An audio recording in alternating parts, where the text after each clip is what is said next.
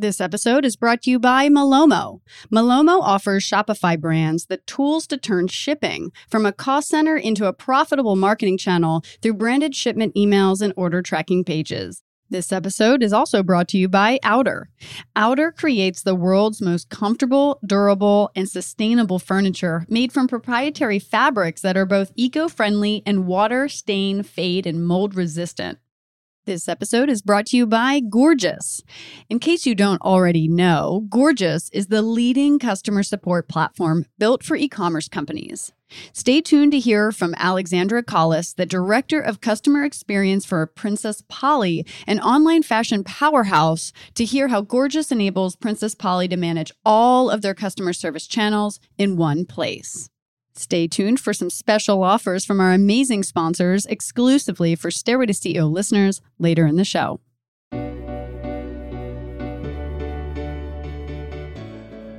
Hello, everyone. It's Lee Green, and welcome back to the Stairway to CEO podcast. It's my mission to bring you real, honest, and unfiltered interviews with some of the most innovative founders and CEOs from all walks of life.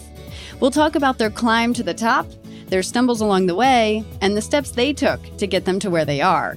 So tune in to get inspired, listen to some real talk, and enjoy the show.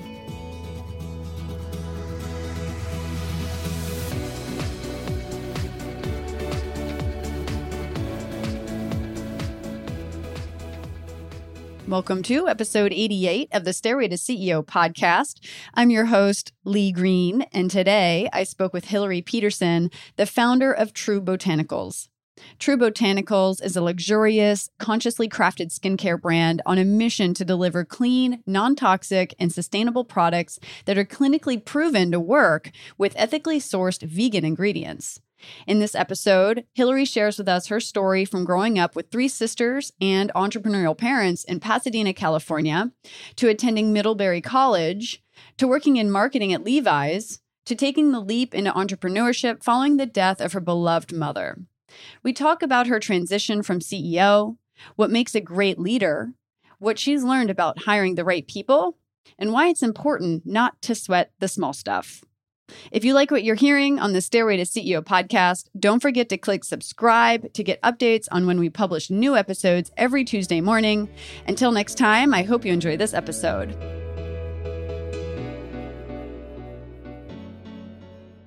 Hillary, thank you so much for joining me on the show today. I'm really excited to hear your story in building True Botanicals. Thanks so much for joining us. Thanks so much for having me, Lee. So, where are you from originally? Where'd you grow up? I grew up in Pasadena in Southern California. Not too far away from where I am right now. I'm actually in Woodland Hills. Oh, yeah, exactly. So, Southern, Southern California. California. girl. Yeah. yeah. What was it like growing up in Pasadena?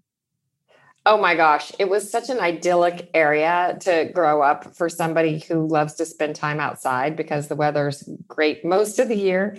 So I was on my bike all the time and I had a lot of independence and yeah, I felt very very lucky to grow up there. And did you have any siblings? What did your parents do? And what did you want to be when you grew up? I have three sisters, and um, both of my parents were actually entrepreneurs. And I think that from a very early age influenced my thinking around the possibility of having an idea and then making it happen.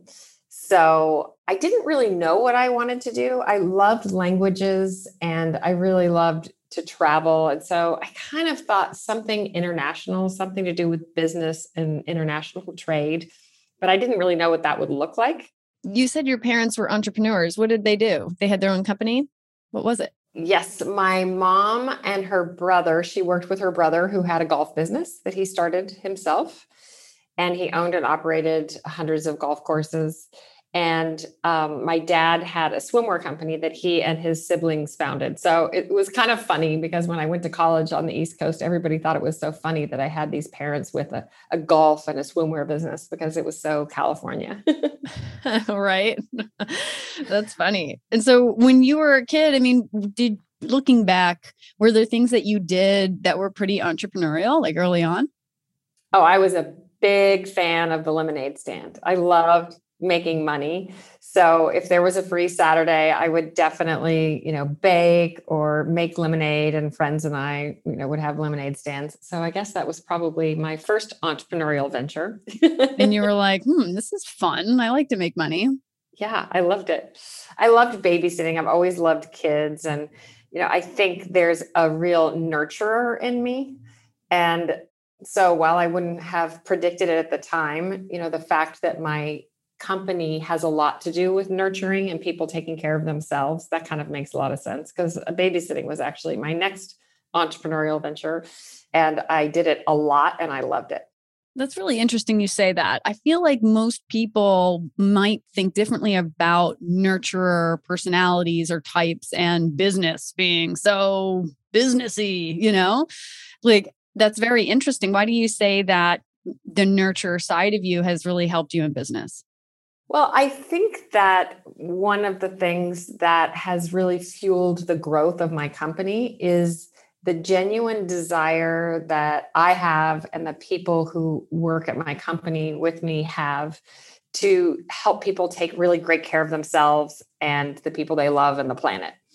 You know, and so I have this theory that a lot of businesses that are very passionate about sustainability are led by women.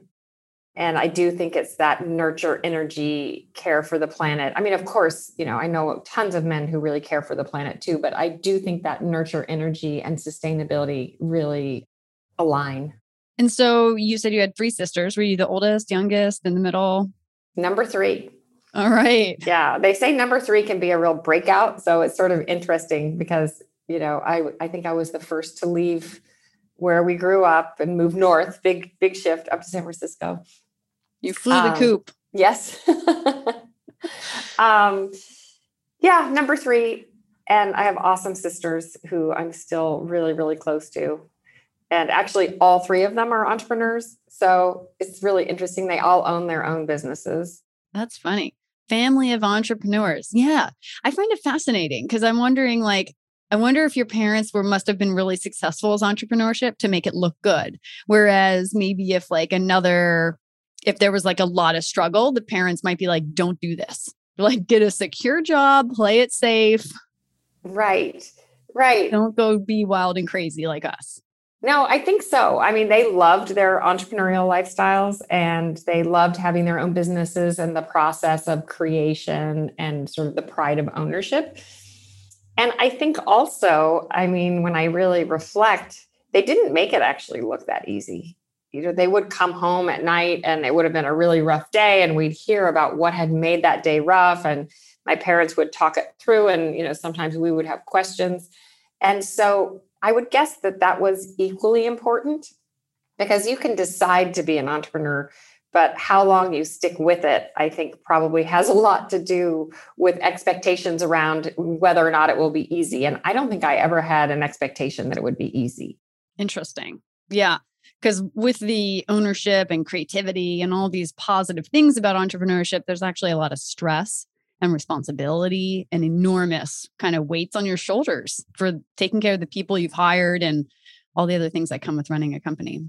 100% especially the the last thing that you mentioned for me has always been the biggest stressor which is you know once you have people who rely on your business for their livelihood mm-hmm. if you're having a tough families. day yes exactly you know one yeah. of one of my employees who's also a dear friend you know her husband is an entrepreneur and my company is the steady job and so it's like yeah. oh boy okay i got to make sure it stays that way. no pressure. Right let's just keep going the way we are uh, with the ups and downs of every day right? It's so hard to tell if what tomorrow will be so talk to me about, you know, you're a kid, you're kind of entrepreneurial, you're thinking this might be a path you want to go down. You know, talk to me about your first couple jobs. You said babysitting, you had a lemonade stand way before, but you know, kind of as you got into college, where'd you go and, and what did you study? So I went to uh, Middlebury College in Vermont, and that's an incredible liberal arts school. And I was a political science major with a concentration in French and Spanish. And I came out of that experience being such a believer in liberal arts educations, you know, whether it was that college, which I happen to love, or another liberal arts college, I was very encouraging of my kids looking at liberal arts colleges because I, I feel that no matter what I would have chosen as my career path, having great critical thinking and communication skills really serves you well. I feel like communication is probably the single most important skill I bring to my work. And so, your first job out of college was it at Levi's? No. So, my first job out of college, people are always really surprised when they meet me after they they've known what I've been doing for a while. Um, I was a commercial lender actually for a bank, a middle market lender. And um, what was really powerful about that, I did it for a couple of years, is that I was lending to companies. Now I am a middle market company now. And one of my biggest jobs as an early lender was to spreadsheet all the companies and really look at what was happening with the numbers versus what they wanted us to feel about the numbers. And you could see where the problems were pretty quickly. And it was really great for me to have that experience and to see where the challenges were for different types of companies. You know, one of my first loans was a food company, packaged goods. And I just learned a lot from that experience. And one of the things that I learned is that I definitely was gravitating towards the more creative aspects of what I was doing and the communication aspects, you know, reaching out, meeting people, pursuing potential companies that we could lend to and so I actually went to work for one of the companies. And that that's how I moved out of banking. But I don't regret that experience, even though, you know, I wouldn't say it was a natural fit for me in terms of a long-term career. It was amazing experience. What were some of the things you saw on that spreadsheet when you were, you know, like with the food companies? What were some of the things you learned and you saw under the hood? The main issue that would surface with a lot of companies is it could look like cash flow was okay because companies were creating, selling. And so this process was in a circular loop. But, you know, if you looked under the hood and and carefully evaluated margins, you know, one of the things I discovered with one of the companies I looked at was if they continued to grow, they actually weren't going to ever make very much money because their margins just weren't in the right place. And that wasn't always readily apparent at the first glance. There was this whole spreadsheeting process that would sort of help you pull it apart. And then it was always wild for me, you know, someone in her early 20s to say something like that, you know, to somebody who's building their own company. Or I don't really see how it's possible that you're going to be ultimately profitable. And they're like, What are you talking about? I've been working on this company for 10 years. I'm busting my ass. I need the money, you know, or you need to grow. And you're like, Yeah, maybe it's not going to be so profitable. really interesting. That's a tough place to be in. Yeah, it was great. I learned so much. I met really wonderful people. And, you know, one of the things I was able to do is from the outside in, see the different areas of the companies that I was meeting with and I developed a real interest in marketing. And, and that's sort of what fueled my desire to take the next step towards working in, in that area, which was a true passion. The minute I started working in marketing, I again back to communication. You know, it's something I enjoy and connecting. I really enjoy connecting, and I feel the power of marketing is to connect with potential customers, basically. Talk to me about your your marketing background, and I, this is at Levi's, I assume now. It is. I started at an agency. I, I, worked for an agency on the agency side for a couple of years and had really great, iconic Bay Area client, clients like Dole and Pacific Bell. And one of them was Levi's. And I got to know that team. And then that's how I was ultimately asked to interview for a job over there. And once I moved over to Levi's, it really felt like such a tremendous fit. I didn't anticipate really going anywhere from there and I uh, was given a lot of really great growth opportunities. I started in retail marketing, worked there for about eight months, and then I was offered the opportunity to interview for the 501 Jeans advertising lead, and that was such an amazing job for somebody you know who was in her late 20s so exciting so interesting.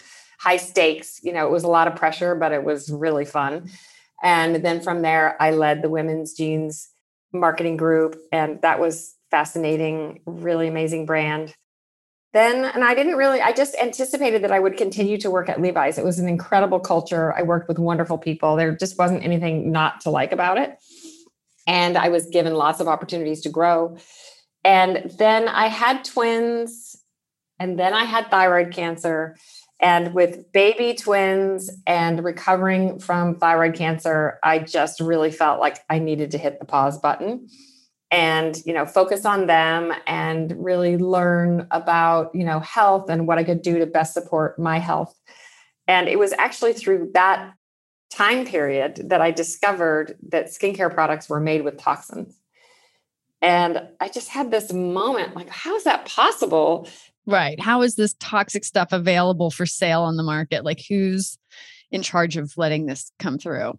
right. And and that you're supposed to use these products to look and feel beautiful just seemed like yeah, absolutely amazingly crazy to me. Mm-hmm. And so I just kept learning about that. And, you know, meanwhile, I was consulting at that time at Levi's, which was great for me, you know, working at home, consulting at Levi's. And I just kept learning about skincare and beauty and you know, the more I thought about that, I really do feel that some of the best entrepreneurial ideas are extraordinarily logical. And I just thought there, there's no question to me that whole nutritive ingredients could make beautiful and extremely effective products. And so I just, you know, went on a path of learning more about that and meeting people who really understood the industry and learned a lot from them and you know ultimately just decided it was time for me to take that leap of faith and and do my own thing. It's funny you say the best ideas are logical right? Because i find that some people might feel like if it's logical everyone knows that idea. And then why go do it if it's so obvious? Completely. And i can't tell you the number of people who said to me well there are a lot of skincare brands out there. you, you have to really believe in yourself, I think, to do something like this because there were a lot of skincare brands out there. But my experience was I was trying a lot of clean and natural products, and they just didn't meet my expectations for a beautiful, luxurious experience and efficacy. And so I thought to myself, why should anyone? Need to choose between luxurious, effective, and safe, sustainable products when it just made sense that you could have both. And so that was my goal, you know, to create products that were so beautiful and effective that even if you did not care at all about using clean products, you would want to use our products. That's what we've been working on ever since. Yeah. Do you remember that moment where you kind of i guess people call it like an aha moment right? But when when was the time do you remember where you were? What were you doing when you realized i have to i have to make this happen. I have to just do this. Now is time. You know i'm really lucky to have you know i have a husband who you know is more the kind of person you would imagine would never think about being an entrepreneur like you know you find a great job and you stick with it and you know steady eddie. Is he german? No swedish swedish. My husband's german. Yeah. Nice. Yeah just a super steady guy and also someone who just has a knack for believing in what's possible relative to you know my ideas and it was just so great because I, I, just kept playing around with it and I would say it, it, in my mind and then externally processing with him. I wouldn't say there was a definitive moment. Uh, well, you know what? Actually, okay, there was there was a definitive moment when I decided to start my own company. My mom had passed away and I I did have this feeling of this is my one and only life. You know, you just have that moment of like this isn't going to be forever, and why not? You know, I think that was it in terms of starting my own thing because I was dabbling in beauty before, so I think that was it. That that was the fuel that convinced me to just go for it. So I guess it's been about six years now. Six years ago, I'm so glad that I did you know and there were definitely moments there's no question so i had that moment i decided i'm just going to go for it and there were definitely moments along the way where I thought, what am I doing? I mean, without a doubt. And that's where my steady Eddie husband, it was super helpful. You know, instead of being like, oh, you shouldn't be doing this because he would not want to do it, he was just like, this is great. You know, this is normal and keep going. And so, you know, it was really helpful to have a partner in this and not to have too much pressure on the end result because, you know, it took, for me personally, less pressure is better. I find that I'm the most creative and I make the best decisions when they're coming from a very grounded place.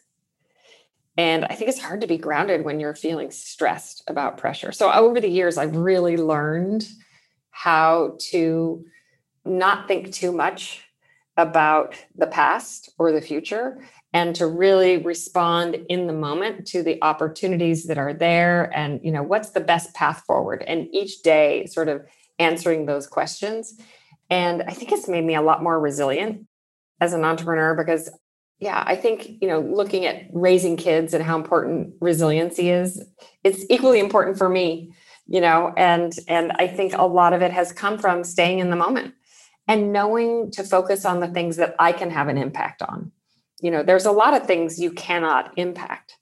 You know, I would say one of the toughest experiences I ever had was the discovery that my number two selling product was made with toxins. And I had no idea. It was preserved, it was preserved, preserved with toxins because we had we have the most rigorous certification for our products. It's a made safe certification, and they look at every ingredient and every sub ingredient. And I found this certification through an advisor that I had brought on to the brand. And um, it was a new certification backed by some of the world's leading scientists. I was so excited about it. And I am still. I mean, I just believe it's one of the smartest decisions I ever made. And as part of that process, we discovered that one of our ingredients was being preserved with BHT, and we had no idea. And BHT is a neurotoxin. It's not a good ingredient. And what I discovered is that almost all retinol is preserved with BHT. If it's not preserved with BHT, then it's preserved with vitamin E, and that's not a very strong preservative. So then you're basically getting an ingredient that's not doing a lot. So there is not like we had a great substitute for this ingredient. And so the idea was just okay, let's meet this head on that our number two selling product is gone. And we wrote a letter to our customers and we did a press release and we explained what we were doing and why we were doing it. And, you know, rather than being this big disaster for my company, it actually really reinforced our commitment to our values. And I feel that it built a lot of trust within the beauty community that you know we are who we say we are and we're going to do what we say we want to do right you're putting your own things under a microscope you're you know openly saying oh we found something and we've got to fix it right away instead of saying oh i don't know what you're talking about and brushing right. it under the rug right and it's not fun to discover stuff like that no and it's not even fun to talk about it no no and yet it did become almost fun just because it was like yes you know we're not going to do this Right. We can make a positive change here. Right. And there are alternatives. There are other ways to take really great care of your skin without toxins. And that's always been our ethos is, you know, keep educating people, help them to be skin intellectuals so that they can make great choices. And keep educating ourselves, you know, being open to whatever we might learn. Yeah. What do you say to the person who's like, ah, a little toxin won't hurt you. Like, you know, that I need the retinol. So, oh, it's preserved with whatever. I don't know what that means. So I'm sure I'll just be fine. Right. What do you say to that? What what's the harm? I think one thing that I've really learned to respect is the complexity of that question. Because, you know, it's true that if if you use retinol, you know, a certain amount of time, probably not going to be a problem the biggest question I have, and the reason that I feel so dedicated to providing clean alternatives, is that you know what what is the cumulative load that we develop over a lifetime, and what is that doing? And you know, as I share with people that, you know, the reason I knew it was true that what goes on your skin goes into your body, when, when I shared that story, a lot of people would look at me like, oh, maybe I do want to look into my shampoo, conditioner, skincare products, everything, because there was a study that showed that the toxins in skincare products that women were putting on their bodies was found in babies' cord blood. And that was the aha moment for me relative to it does matter. So that's basically what I would say is ultimately, you know, these ingredients are absorbing into our bloodstream. And it's not about one application, but guess what? Nobody's doing one application. It's like counting calories. Like you just don't want to do it. You know, you right. just don't want to write it down because once you write it down, it's real. And then you have to make a change. Otherwise, you're in denial, right? So, yeah, if you write down every toxin that you're putting in your body from every shampoo, conditioner, uh, shaving cream to lotions, toothpaste. I mean, I don't know, makeup, all of it. It's all it's all a mess. And what we're trying to prove is it's just unnecessary. You know, our products are outperforming consistently, dramatically outperforming leading conventional brands. And so why then why do you need to use brands made with toxins if these products work better so that's you know ultimately what i say to them i just try to not have that conversation because uh, you know to me it sort of feels like i don't want to be critical of other brands right? So instead i'm just focused on well this stuff works better and it's made with beautiful safe ingredients. That's all you need to know you know, there's this ad, I think from like Super Coffee, and they made this ad and it was like calling out Dunkin' Donuts, like time to change or something ridiculous, like really calling out the big ones, big fish, right? So I'm actually curious, what if what if you or someone else in this clean space did do that and started calling out these bigger brands and taking a stand? Well, the way I like to look at it is, you know, I feel I can see actually how a lot of the bigger brands are making small changes to do better. And I think that's awesome. And I applaud it because the goal in the end is that this entire industry changes to better serve the health of people on the planet. So I feel like rather than a negative statement. I'm just not, I've never been a fan of negative advertising. I'd rather just state the positive, and we don't even need to name the brands, but we can say the two leading serums, one of the leading luxury moisturizers. You know, we're outperforming them. And that's all you need to know. You know, and I think what's for me, what's better about that is ultimately in a more gentle way, we might inspire those brands to look at removing the toxins from their products which would be great. And so you kind of had this we'll call it that aha, that aha moment, you know, when you're like, this is what I really want to do. Um, what were some of the first steps that you took to to get the business off the ground? Well, you know, for me, it really came down to having some core iconic products that could really make a difference for people's skin and figuring out how to get as many people excited about them as possible what was really impactful for the business, one of our core products is a face oil. We have three face oils for three different skin types blemish prone, aging, and red inflamed rosacea prone. And those were sort of our three core products that we started with. And we did a clinical trial with one of them, measuring the efficacy of a face oil as your moisturizer compared to a leading iconic cream and dramatically outperformed that product. And it was a cream that a lot of beauty editors were using.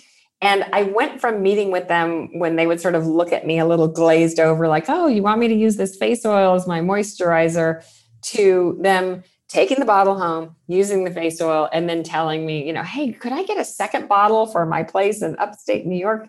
Which was one of the most exciting requests I got. That was from a leading beauty editor. So, you know, I it was it was really exciting to quickly convert people to this core product of ours and to have it become a cult favorite.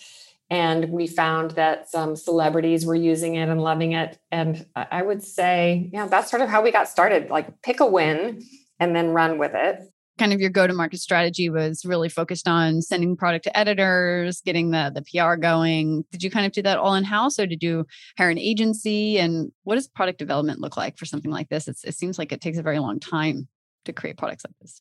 It does. You know, it takes a lot of research and really looking at it from a scientific perspective. I think what's really exciting is some of the most forward thinking scientific perspectives around aging and cellular aging it is coming out of universities. And so i had access to a lot of really great information. And so it did require a lot of research and collaboration. What i did initially which made a huge difference for me is i brought on some advisors who had incredible scientific experience. So the head of green chemistry from Carnegie Mellon University, who really believed in what I was trying to accomplish in terms of human and environmental health, helped me to identify our preservation system, which is one of the toughest things for clean brands. That is just preservation. Once you get that cracked, it's it's a big step forward and and you know you want it to be something that works extraordinarily well but that's completely safe and doesn't irritate the skin and that's a lot so I surrounded myself by people who could help me get our products to the right place. And then, yes, I definitely hired a great PR agency, and that made all the difference. Because that's the kind of buzz and growth that I think you can really build off of. It's an important platform, I think, for an emerging brand to get um, the right people talking about you. Yeah. How do you find the right PR agency? What advice do you have for hiring the right agency? I I'm, I'm going to answer that question by telling you how I hired our pediatrician. So I hired our pediatrician by asking the nurses who taught the baby class at the hospital. Um, I said, "So who would you have for your pediatrician?" And I ended up with the best pediatrician. All my friends were just like, "How did you get into her? She's incredible." So similarly, I think finding the right PR agency is about taking the time to really understand from the clients that they've worked with and not necessarily all the ones, all the clients that they recommended I should seek out, but you can see the whole history. And so, really finding out what it's like to work with that agency. And I found somebody who was incredibly scrappy and very connected to the beauty editors. And she was just such a wonderful person to start out on this adventure with. Yeah, that's awesome. And so, you know, once you kind of got the product and market a little bit, did you do any fundraising? Yes. So let's talk about fundraising. How how much have you guys raised so far, and what was it like to um, do the different rounds that you've done? So, you know, I would say that you know fundraising wasn't necessarily something that I would would have anticipated. And yet, as I saw the industry starting to explode, it became clear that raising funds and running with the traction that we had would make a lot of sense. Because clean beauty was so buzzy at that moment, it actually wasn't that hard to drum up interest. We were in Auberge spas at that point. You know, we had some good traction. And so I would say the most important aspect of fundraising, and fortunately, I had gotten advice from some great friends to make sure to get people involved with our business who could add value. And so it was really a process of understanding, you know, who did we think could be the best partners? And um, we were very lucky to make some great choices because still our major funders are on our board. I love working with them feel really lucky to have them involved in the business and I call them all the time for advice. So. During that process did you i'm sure you also got a fair share of no's. What were some of the things that naysayers were saying about it or you know what was it like? How did you kind of deal with the people that weren't interested at all? Because and and i guess this is just sort of probably how i think in general i could hardly list the no's because i think it was just all about trailing from one yes to the next yes to the next yes. And so if there was a moderate amount of enthusiasm, then we just kind of let it drop. I was working with someone at the time who led that process and she did a really great job. And, you know, I don't know if she even knew the word no. You know, she was just out there looking for yeses and making sure that it was the right yes. So you hired someone to help with fundraising. Well, she was working with me at the time at the company. She is a former CEO of the company. And so she really led that process, which was wonderful. And she had experience with it. And it still was just, I mean, for both of us, it was a grueling experience. It, just takes a lot of time. And when you're also growing a business at the same time, it's a lot, but, but very much worth it. And as I said, you know, it was a moment where we had gained a lot of traction and it was an important time to run with it so that we could really solidify our positioning. And so, what were some of the things that, like, what are the takeaways or insights that you have from that fundraising process? Looking back on it, what are some things that kind of you're like, oh, I didn't know that's how it worked? Or is there anything that stuck out? You know, I just think the key is to be incredibly selective about the people that ultimately invest in your company because you will be interacting with them for a very long time.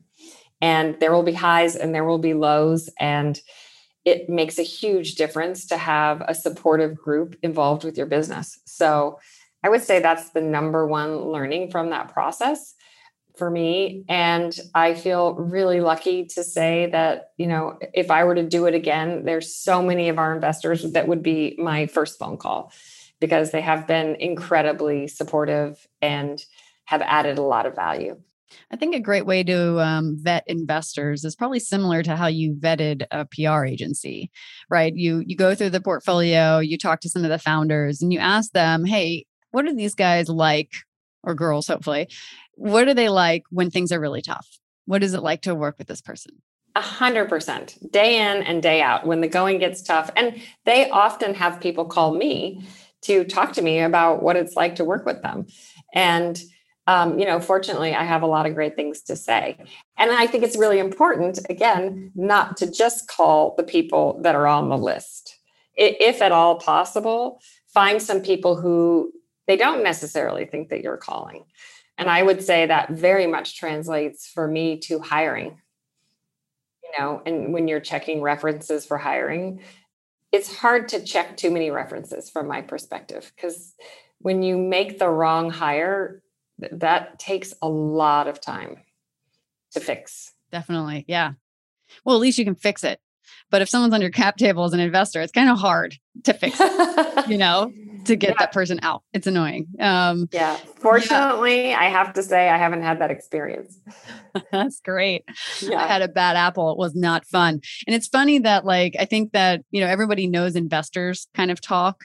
Um, they talk to each other about deals and deal flow and they pass deals to each other and blah blah blah. But you know what? Founders do too. Absolutely. And when you are not nice to a founder, oh boy, like they will not get deal flow from you and it's it's not a you are not creating a good reputation as an investor right no 100% you know and to the contrary one of my favorite investors i'm sending her really cool founders all the time because exactly. she is just yeah. my ride or die i call awesome. her she's my first phone call when i'm thinking through something so yeah the contrary is very true too and now we're going to take a quick break to hear a word from our sponsors. Did you know that brands like Magic Spoon, Mudwater, and Caraway get an average of 20 times the return on their investment when using Malomo? Customers track their orders four to five times before it even gets to their door. And instead of sending them to the carrier's tracking page, Malomo built a tool to help brands optimize post purchase marketing. Use order status emails and tracking pages to spur engagement and drive additional purchases by showing new products, sales, subscription options, and other engaging content simply by being proactive in managing delivery communications. Get 30% off your first three months with Malomo today by going to gomalomo.com slash stairway to CEO. While most people living in colder climates are getting ready to bring their outdoor furniture indoors to protect it during the winter months, customers of the popular brand Outer don't have to lift a finger. After all, outdoor furniture should stay outdoors, right? Made from durable materials like all weather wicker that withstands temperatures down to negative 220 degrees with a marine grade frame and legs, Outer ensures your outdoor sofa will stay good as new until spring and for many years to come. So if you're preparing to bundle up this winter, go get some marshmallows to roast over the fire pit and enjoy some cozy time outdoors with Outer. You can get $200 off on furniture purchases by using the code Stairway200 on liveouter.com. That's 200 bucks off amazing furniture using the code Stairway200 on liveouter.com. I am Alexandria Collis, Director of Customer Experience for Princess Polly. I'm focused on our strategy and innovation in the CX department here at Princess Polly. I have a quote, and I always tell our CX leaders that customer experience is the heart of an organization, and we pump the blood and deliver the oxygen to the vital organs in the business to help them thrive and grow stronger. The Gorgias platform allows our agents a seamless place to just do it all. We are really there for the customer every step of the way if they want. Our customers expect quality and efficiency where they are are. So the real question is how do you get quality and efficiency across every single platform? And then once you have it, how do you maintain it? And I believe that with the Gorgias platform, we can do that. If you're interested in learning more about Gorgias, go to gorgias.com and mention podcast for two months free. Thank you so much to our amazing sponsors. I hope you're able to take advantage of these exclusive deals designed just for you. Now, let's get back to the show. So, You've raised some capital, sounds like. What round was your last round? So, you know, what was interesting because of the traction that we were gaining, we ultimately just sort of did a mini A. We were thinking of raising a Series B, and instead we just topped off our A with existing investors, which was something I was very excited to do because, you know, expanding that pool, once you realize what it takes to stay in touch and make sure people are up to date, um, I was much more excited about topping up our A. And, you know, now we're in a place where the business is profitable and, you know, we don't anticipate raising again. And that's such a nice feeling. And when it comes to hiring, what are some red flags that you've learned to look for? I tended to be the kind of person where I would meet somebody, we'd connect, and I'd feel like, okay, this is great, let's go. And and what I've discovered is just because you connect with somebody doesn't mean you necessarily have an aligned vision around how to grow the business. And so, in a weird way, I would say one of the biggest red flags that I've learned to manage is my own optimism and to really work to be more discerning upfront. It doesn't mean you know anybody's anything but a great person but not necessarily someone who's looking at how they would want to build a business in the same way that i would want to build business. For instance coming from a brand building perspective and the importance of brand building and really valuing that. And so I, I think i've just learned to be a lot more discerning around finding the right fit and how important that is. Because you know often the biggest complaint about founders is that they have a hard time letting go. And I have learned, I'm very comfortable looking at it as it is after all these years. And what I've learned is it's a lot easier to let go when you really trust somebody and you feel aligned with their vision around how to build the brand and grow the business. And so yeah that's that's been the biggest and and i think so many of the red flags based on my experience you know no matter how hard you try they may not surface for 6 months a year. And so the other thing i have really learned is that it is worth doing everything possible to vet important employees. So not just talking again just like investors right? Not just talking to the list for references, but also finding out, oh, wow, I know this person who worked there five years ago. I should check and see because I've, you know, been really surprised uh, by some of the stuff that I've learned over time. And it would have been really great to know it up front. Yeah, the references don't really help. I mean, it's kind of almost a waste of time because all they're going to say is good stuff, anyways, right? It's, I don't know. They've never really worked Right. Who wants to get in the way of somebody finding a job, job, that they're so yeah, it's exactly. just it's by nature a really yeah, tough thing. Totally. So yeah, I really think looking deeply into what it's been like to work with someone over a long period of time is such a valuable it's it's it's time well spent. I like that you said manage that you're getting better at managing your own optimism. And founders by nature are very, very optimistic. You have to be to be able to create something from nothing and try to make, make it happen and build it. You have to think it will work. So there's this natural optimism that we have to have a lot of as a founder. And the problem is, is we are optimistic about people too, which is great in a sense where we want to give people a chance and we see their potential and we we believe in them because we believe in ourselves and we know we can do it. You know, it's it's but it actually creates a lot of chaos of hiring the wrong people over and over again. And I've seen this a lot with founders where they're, you know, very optimistic about someone, they're trying to fill the spot so they hurry up and make a hire and it's just the wrong one over and right. over again. And right. it can be very very destructive to a business. Well, and I think a really tricky aspect of entrepreneurs that accompanies the optimism is determination. And so then once I am in that place, I have found myself wanting to make it work so badly that I hung in there way too long. Because, you know, meanwhile, it's like, I will get that packaging, I will source that ingredient that's out of stock, you know, all of the things that you have to do to just make it happen. I applied that to professional relationships and, you know, hung in there too long in certain instances.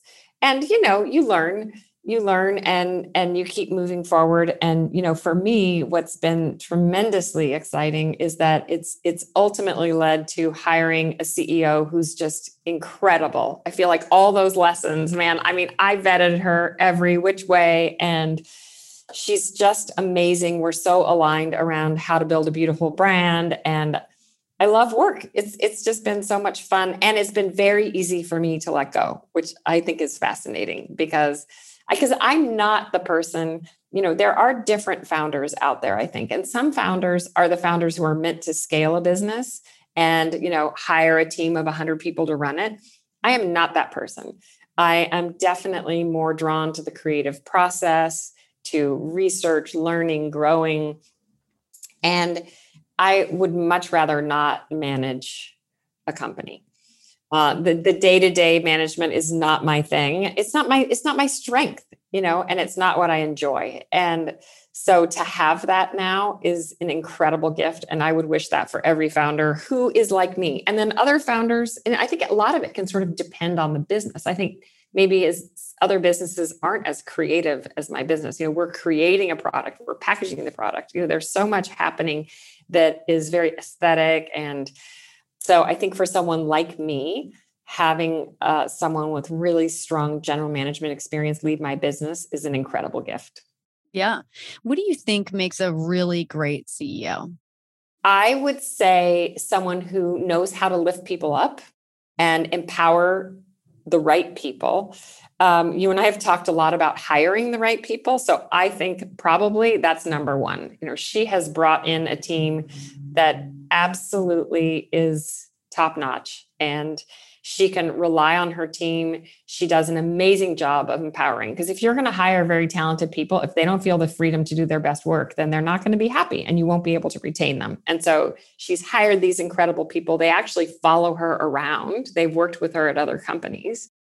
She really cares a lot about people, which I think is wonderful. And she's not at all afraid to tell it like it is which I think is equally important. You know, people talk a lot about direct communication. You can ask anybody, you know, how do you feel about communication? I haven't met a person who didn't say that they value direct communication, but valuing it and executing direct communication are two very different things.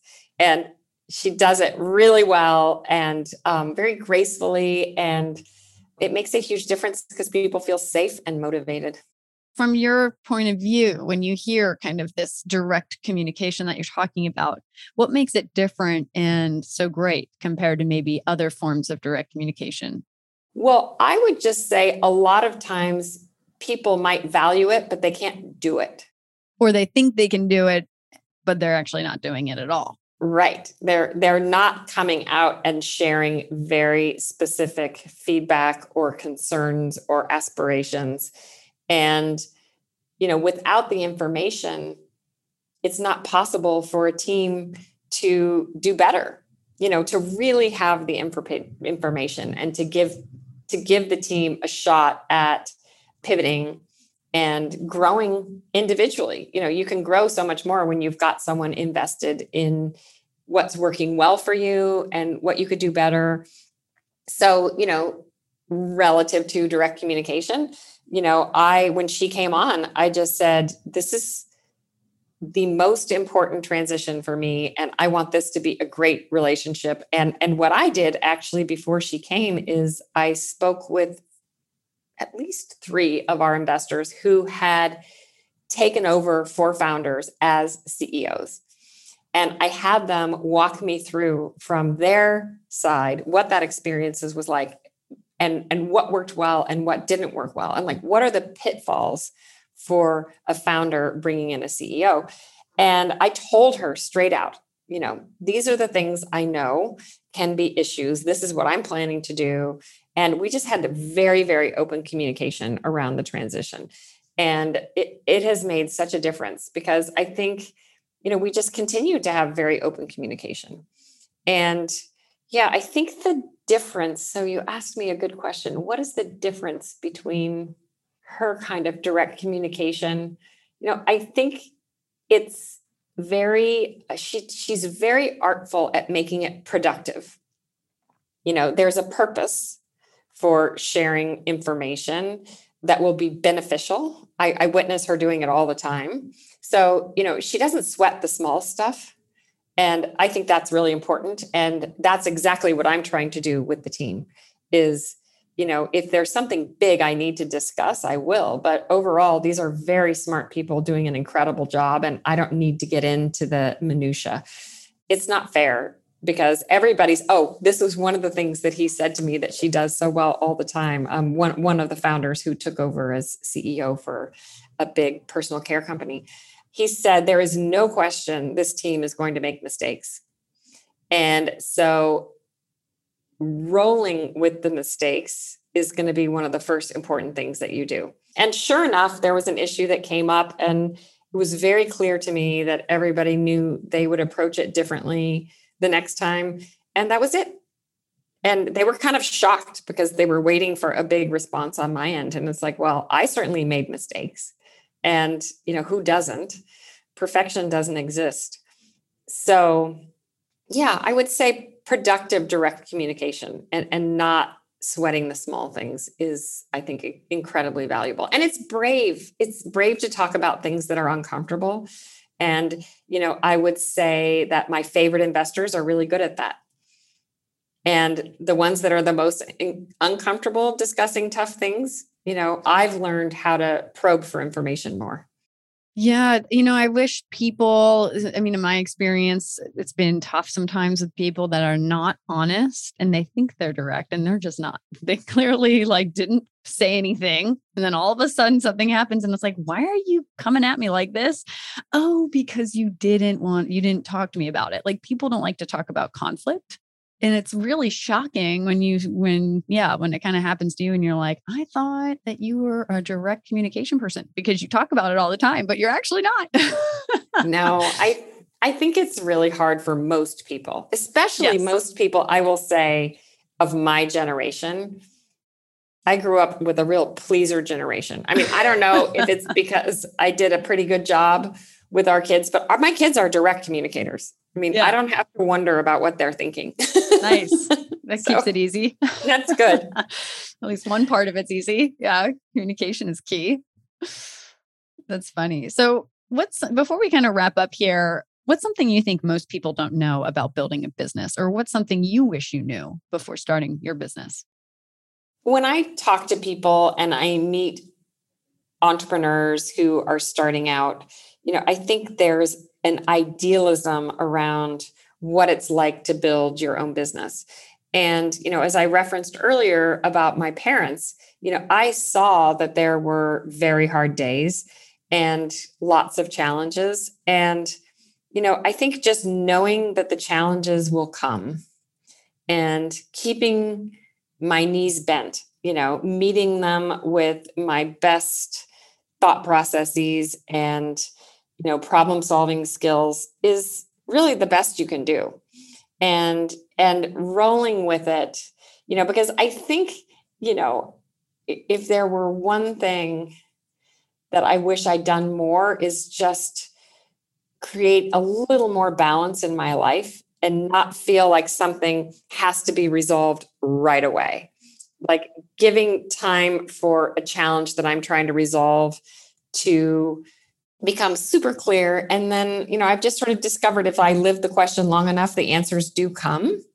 And so having trust in that and not sweating it quite as much, I think could have contributed to a little more balance. So one of my best friends' daughter's an entrepreneur. She's in her late 20s. And, you know, I definitely want to take her out and say, it's just not worth too much stress. Just keep bringing your best every day and it goes where it goes.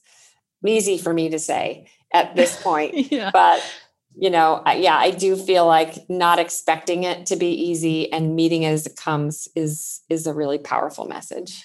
Definitely. What's a lesson that you kind of had to learn the hard way in building your company? Oh, you know, I would say probably the lesson I had to learn the hard way was knowing when it was the right time to make my transition from CEO to founder and bringing in the right person to help scale the business.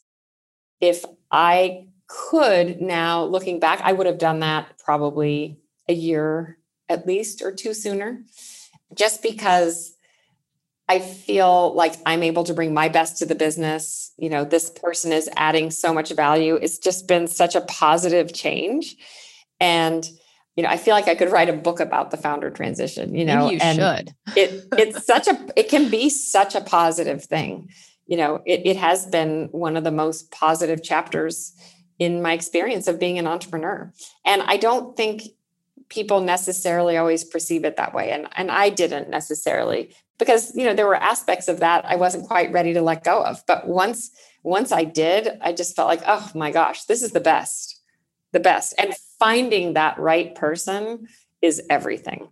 Yeah it's got to be such a hard thing to go through to kind of give the reins almost to someone new right? It's that's got to be really hard after so much work you've put in and and to kind of step back and say you know what? I'm I think I'm actually really strong over here and maybe not so much over here.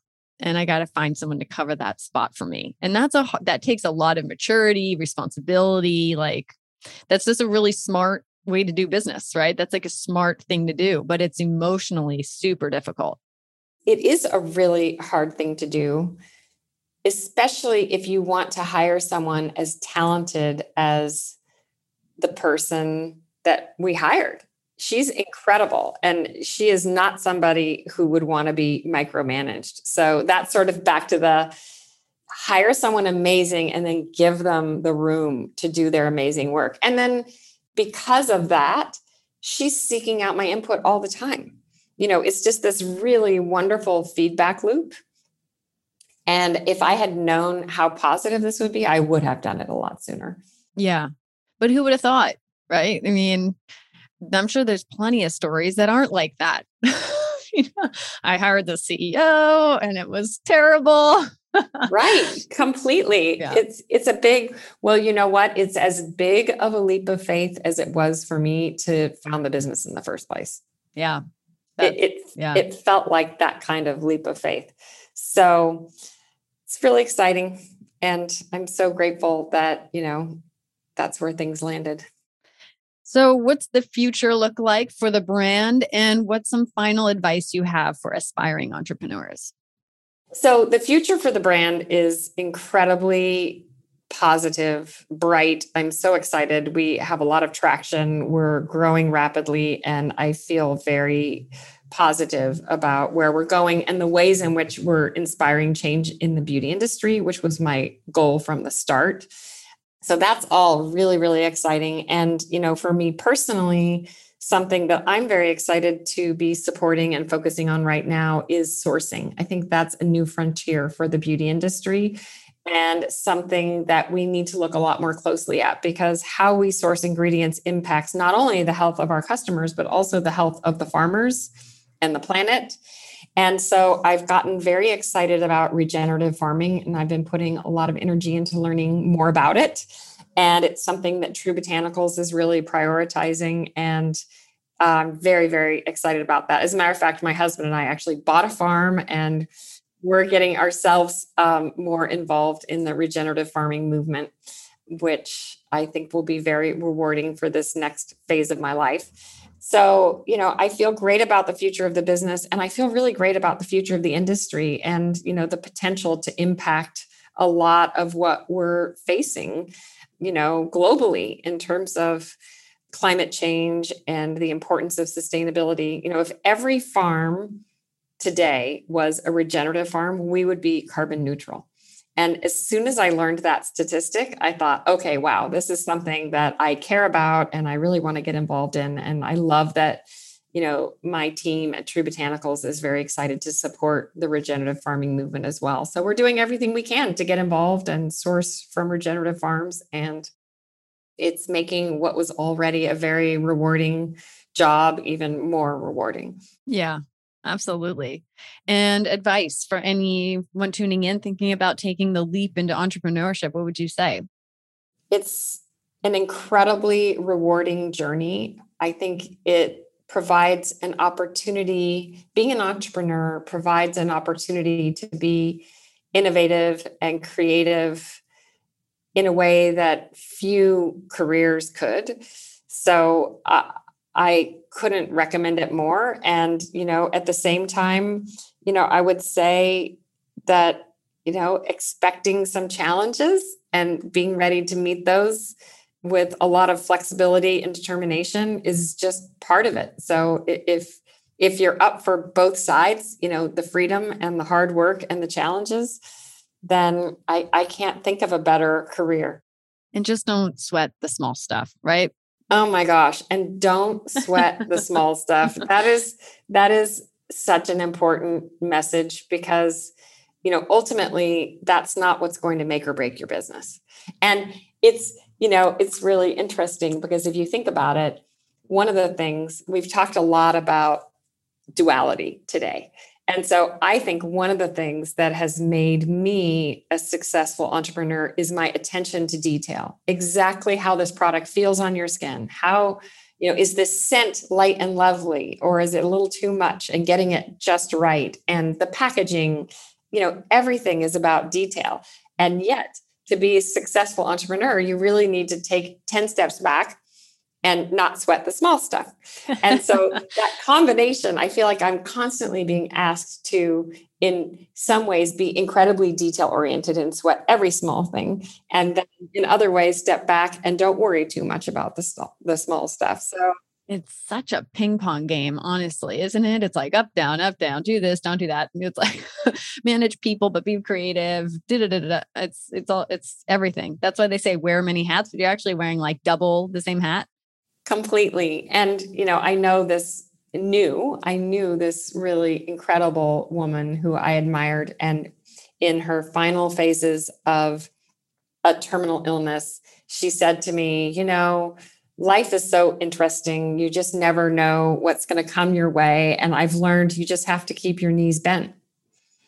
And it, I think that sums up the entrepreneurial journey very well. You know, mm-hmm. keep keep your knees bent and you'll be fine. Right. Don't stiff up too much. They might no. break. and and don't you know, haven't you had those experiences where especially since she said that to me, I'll catch myself and I will be sweating this small stuff and I'll have my knees locked. You know, right. and I'll just catch myself and say, no, no, bend your knees. This yeah, doesn't matter. Try to relax. Yeah. Even if you can't sleep at night, just try to go to sleep. Yes, this is not mission critical. Yeah. Even though every single little thing feels like, oh my gosh, it's a huge deal because it's your company, you know, it's it's everything. And, you know, I think ultimately it's as important for my own health to be able to do that as it is for everybody who works with me because, you know, I've become so much more aware of how much they're up at night, you know, and so if I can keep my knees bent, then we can all keep our knees bent and you know anything's possible. Awesome. Well hillary thank you so much for making the time to be on the show today. I really appreciate it. Thanks so much for having me lee Thank you so much for listening to the Stairway to CEO podcast. Once again, I'm your host, Lee Green. And if you have any burning business questions, please feel free to reach us at www.stairwaytoceo.com. We'd love to hear from you. And if you like what you hear, be sure to subscribe to the show, tell your friends, leave us a review, and follow us on Instagram at Stairway to CEO. Until next time, guys, keep on climbing.